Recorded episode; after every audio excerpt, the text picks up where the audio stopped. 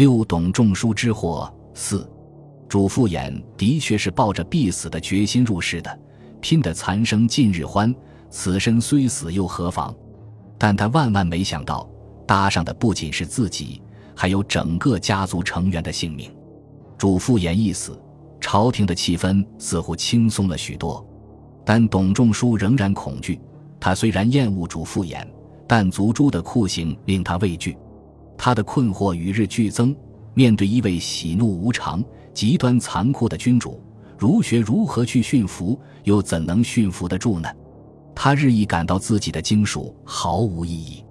讽刺的是，皇帝派吴秋寿王、张汤来向自己问道，他们来修习儒道，真不知道修成什么样子呢？董仲舒还困惑于公孙弘。自从张汤向他讲了主父偃之死的缘由，他惊异于公孙弘确实是通儒术的，只是这儒术之用超乎自己的想象。昔年刘彻向董仲舒问在意的时候，董仲舒也建议皇帝诛杀诸侯和外戚，但那并没有实际所指，而且确乎是在意本身的预测。公孙弘却能将儒术翻云覆雨成精妙手段，还施以仁义，这对儒术是福是祸？又是十月，新的一年到来。十一月，温弱的平吉侯薛泽罢相，御史大夫公孙弘拜相。这是有汉以来第一个没有封侯的丞相。朝臣还没来得及议论和不合旧例，拜相当日，皇帝就以平津六百五十户封公孙弘为平津侯。此时公孙弘大约七十四岁。此后直到东汉，凡拜丞相必先封侯，成为惯例。尤为重要的是，公孙弘是作为一介儒者，而非功臣或是外戚，走到封侯拜相这一步的。这对天下的示范效应，要远远高于董仲舒在贤良对策时苦口婆心宣讲的大道理。当了丞相之后的公孙弘会干什么呢？董仲舒不敢去想，他应该并不乐见一个曲学阿氏的儒生成为新一代的汉家儒宗。不久之后。公孙弘先是引董仲舒和另一个修儒学的侠丘将公辩论，力推董仲舒的齐学更胜一筹，齐学在汉庭的地位更加巩固。但接着，公孙弘又举荐董仲舒担任胶西王的王国相。表面来看，这是一次重用，但董仲舒经历过上次牢狱之灾和担任江都王相之后，已经能看清这是一个杀局。胶西王也是刘彻之兄。七国之乱后封王，为人贼力，强足以拒谏，知足以是非。人很聪明，你向他进谏一句，他有十句回你，而且说的更冠冕堂皇。胶西王最有名的事情，就是这些年凡是给他当相的，总会被他找出理由治死罪；实在找不出瑕疵的，就被毒死。总之有去无回，亡命难违。董仲舒只得东行，见了胶西王。董仲舒没想到大王非常恭敬谦卑，一切皆依礼。但董仲舒已经非常清楚地认识到一个事实：自己连一个诸侯王都无法驯服，想以儒学驯服皇帝，从而变革天下，更是绝对不可能的。刘彻内多欲而外失仁义，貌似圣王，实为暴君。这样的皇帝是三代以来的第一个，是帝国时代孕育出的典型君主，与尧舜文武。秦皇高祖有着本质不同，辅佐刘彻这样的雄才大略，恐怕只有公孙弘才能胜任。董仲舒终于想明白，公孙弘刻薄残忍，但未必是针对自己，而是面对刘彻不得不如此。他杀主父偃，贬斥极案，把自己撵到胶西，种种行径，目的是为了驱除异己，垄断皇帝的信任，从而可以放手做一番事业。如今这些目的都达到了。公孙弘年老体衰，时日无多。不出所料的话，势必该有些作为了。想到这里，董仲舒赶忙掌灯背刀笔，给公孙弘写了一封书。在这封短短的信里，董仲舒一共说了五次仲舒叩头死罪。当然，死罪在汉代是一个常用的谦词，但反复说了五次，董仲舒只想传达一个意思：我服输。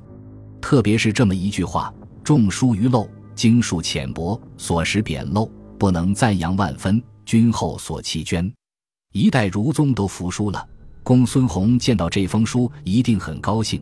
他可能会想：老匹夫终于想明白了，也是真害怕了，不枉我把他发配到胶西王那里去。那么，董仲舒在书信里提到的建议当然可以考虑了，那就是希望公孙丞相能效仿萧何，打开求贤之门，尽快让儒家垄断仕途。这与公孙弘的政见相同。公孙弘已经驯服了儒宗董仲舒，也赢得了皇帝的信任。他把丞相官邸的东墙凿开，加盖了一幢新的建筑物，名曰东阁。在这里，他招纳各类贤人名士，如果有特别出色的，就推荐给刘彻。更重要的是，公孙弘彻底变革了汉代的文官制度。他推动刘彻下诏：第一，以儒家原则建立中央太学；第二，为博士配置弟子五十人，由太常选拔。以前的博士自己收弟子。此后，博士弟子们由国家选拔配备，就像今天的公费研究生。同时，领各郡国层层选拔优秀子弟到太常博士处委培，毕业后经过考核，分送到中央担任文学、掌故等官员。优秀的可直接担任郎中。第三，发掘现任地方官中的儒学人才，优秀的担任左右内史等京畿地区官员的属员。较一般的也担任各郡太守的属员，这几乎重建了汉朝的官员选拔体系，保证儒生被源源不断补充到中央和地方的中低级官吏行列。随着这些人的正常升迁，汉代朝野的儒家官员甚至高官将会越来越多。这正是董仲舒曾经想做但始终没有做到的事情，也是公孙弘了不起的作为。董仲舒七十岁那年。允许他返回长安的诏令到了，不知道是皇帝记起了他，还是公孙弘见到那封信后决定放过他。辞别胶西王，董仲舒松了一口气，或许胶西王也松了一口气。返回长安的路上正值冬季，一路上都在下大雪，雪势之大是皇帝即位以来的第一次。经过的郡县总有平民被冻死，董仲舒知道。这再意预示着将会掀起可怕的大狱，但他再也不敢说出这个秘密了。回到长安的董仲舒向皇帝上书，求皇帝准许他治事。皇帝答应了，又令张汤登门向董仲舒学习如何以儒术来审案。于是，董仲舒作《春秋绝狱》，写下二百三十二个案例，详细解释如何用儒术来评决案件。从这一点上说，董仲舒所做的与公孙弘本质上是一样的，都是要把儒术融入汉帝国实际的政治运作中。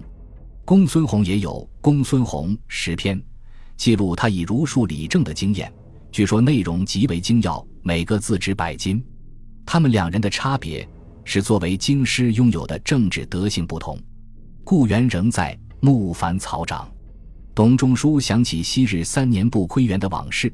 想起汉景帝时，他还算年轻。有一日天朗气清，他在家中读书，忽然门下报称有客人来访。来者托履登堂，风姿绰约，令他精神一振。主客交拜行礼，分别在席上坐下。面对董仲舒这样的海内名儒，此人并不苟且，仪态颇为大方，谈吐十分不俗。他们谈起如经的精微奥妙。更是多有相契之处，董仲舒很想引为知己，又颇觉可疑，因为他感觉此人对自己非常熟悉，若非曾经同门共学、朝夕相处，绝不可能有如此默契。然而他从未闻说此人大名。日光依然灿烂，照得门外白花花一片。客人忽然说：“哦，要下雨了。”董仲舒一怔，恍然大悟，笑着对客人说：“我晓得了。”朝局之风，学居之雨，轻飞狐狸，即是西蜀。那人听到这话，大惊失色，绰约的人形迅速朽坏下去。旁边侍奉的仆人吓得把手中的棋盘掉到了席上，眼看得来刻画作老狐狸的模样，仓皇跳出前厅，不知去向。而现在，他每晚都到园子里，仰首观天象变幻，各中玄机只有自己能领会。不久。他听说淮南王、衡山王谋反，两王皆自杀，而主持这次谋反大案审理的，正是当年险些害他被杀的高祖吕不韦和时常求教的廷尉张汤。吕不韦和张汤以董仲舒的《春秋》绝育为蓝本，审理两王之案，最终有万人死在这场大案中，印证了上年冬日大禹雪所的寓意。夜观天象，他还发现北极星旁的三颗星突然有一颗变得极暗，这预示着三宫中有一人即将死去。而此时。于是大夫李蔡刚刚被免，太尉一直空缺，三公中唯有丞相公孙弘在任。果然，第二年公孙弘薨于任上。董仲舒是否可以理解公孙弘？他或许能理解，儒家改制不是由一个人通过几件措施就可以实现的，也不能寄托于一位皇帝身上。公孙弘穷尽后半生，就是给儒生铺就了一条通达的仕途。从而与外戚勋就在官场上分庭抗礼，而即便是这样一项看似简单的事情，也必须由公孙弘这个既懂儒学还能取得皇帝信任、对待政敌心狠手辣的人才能完成。而董仲舒一生所做的政治实务，只是为帝国的法律事务做做顾问。好在他把毕生关于天人感应、灾异论说的道理，都深深融入公羊学说里。为汉朝后来的儒生们大谈灾异打下了基础，但即便如此，董仲舒仍然无法赞赏公孙弘。理解，但绝不赞赏，不是因为两人命运殊途，而是董仲舒仍然深深陷落在政治的困惑里。进入帝国时代的儒学，从理想上看必须驯服帝王，但是真的可以做到吗？逐渐经学化的儒学，随着地位的升高。将来还有动力去批判驯服帝王吗？多年以后，刘向、刘歆父子争论董仲舒的地位。父亲刘向认为董仲舒有王佐之才，儿子刘歆却很不以为然，认为充其量只是群儒手。从董仲舒的毕生事业来看，刘歆所言不虚，他的确没有什么王佐之才。但倘若以理想主义来观，董仲舒岂又只是儒生之首？假如董仲舒遇上王莽，该会怎样？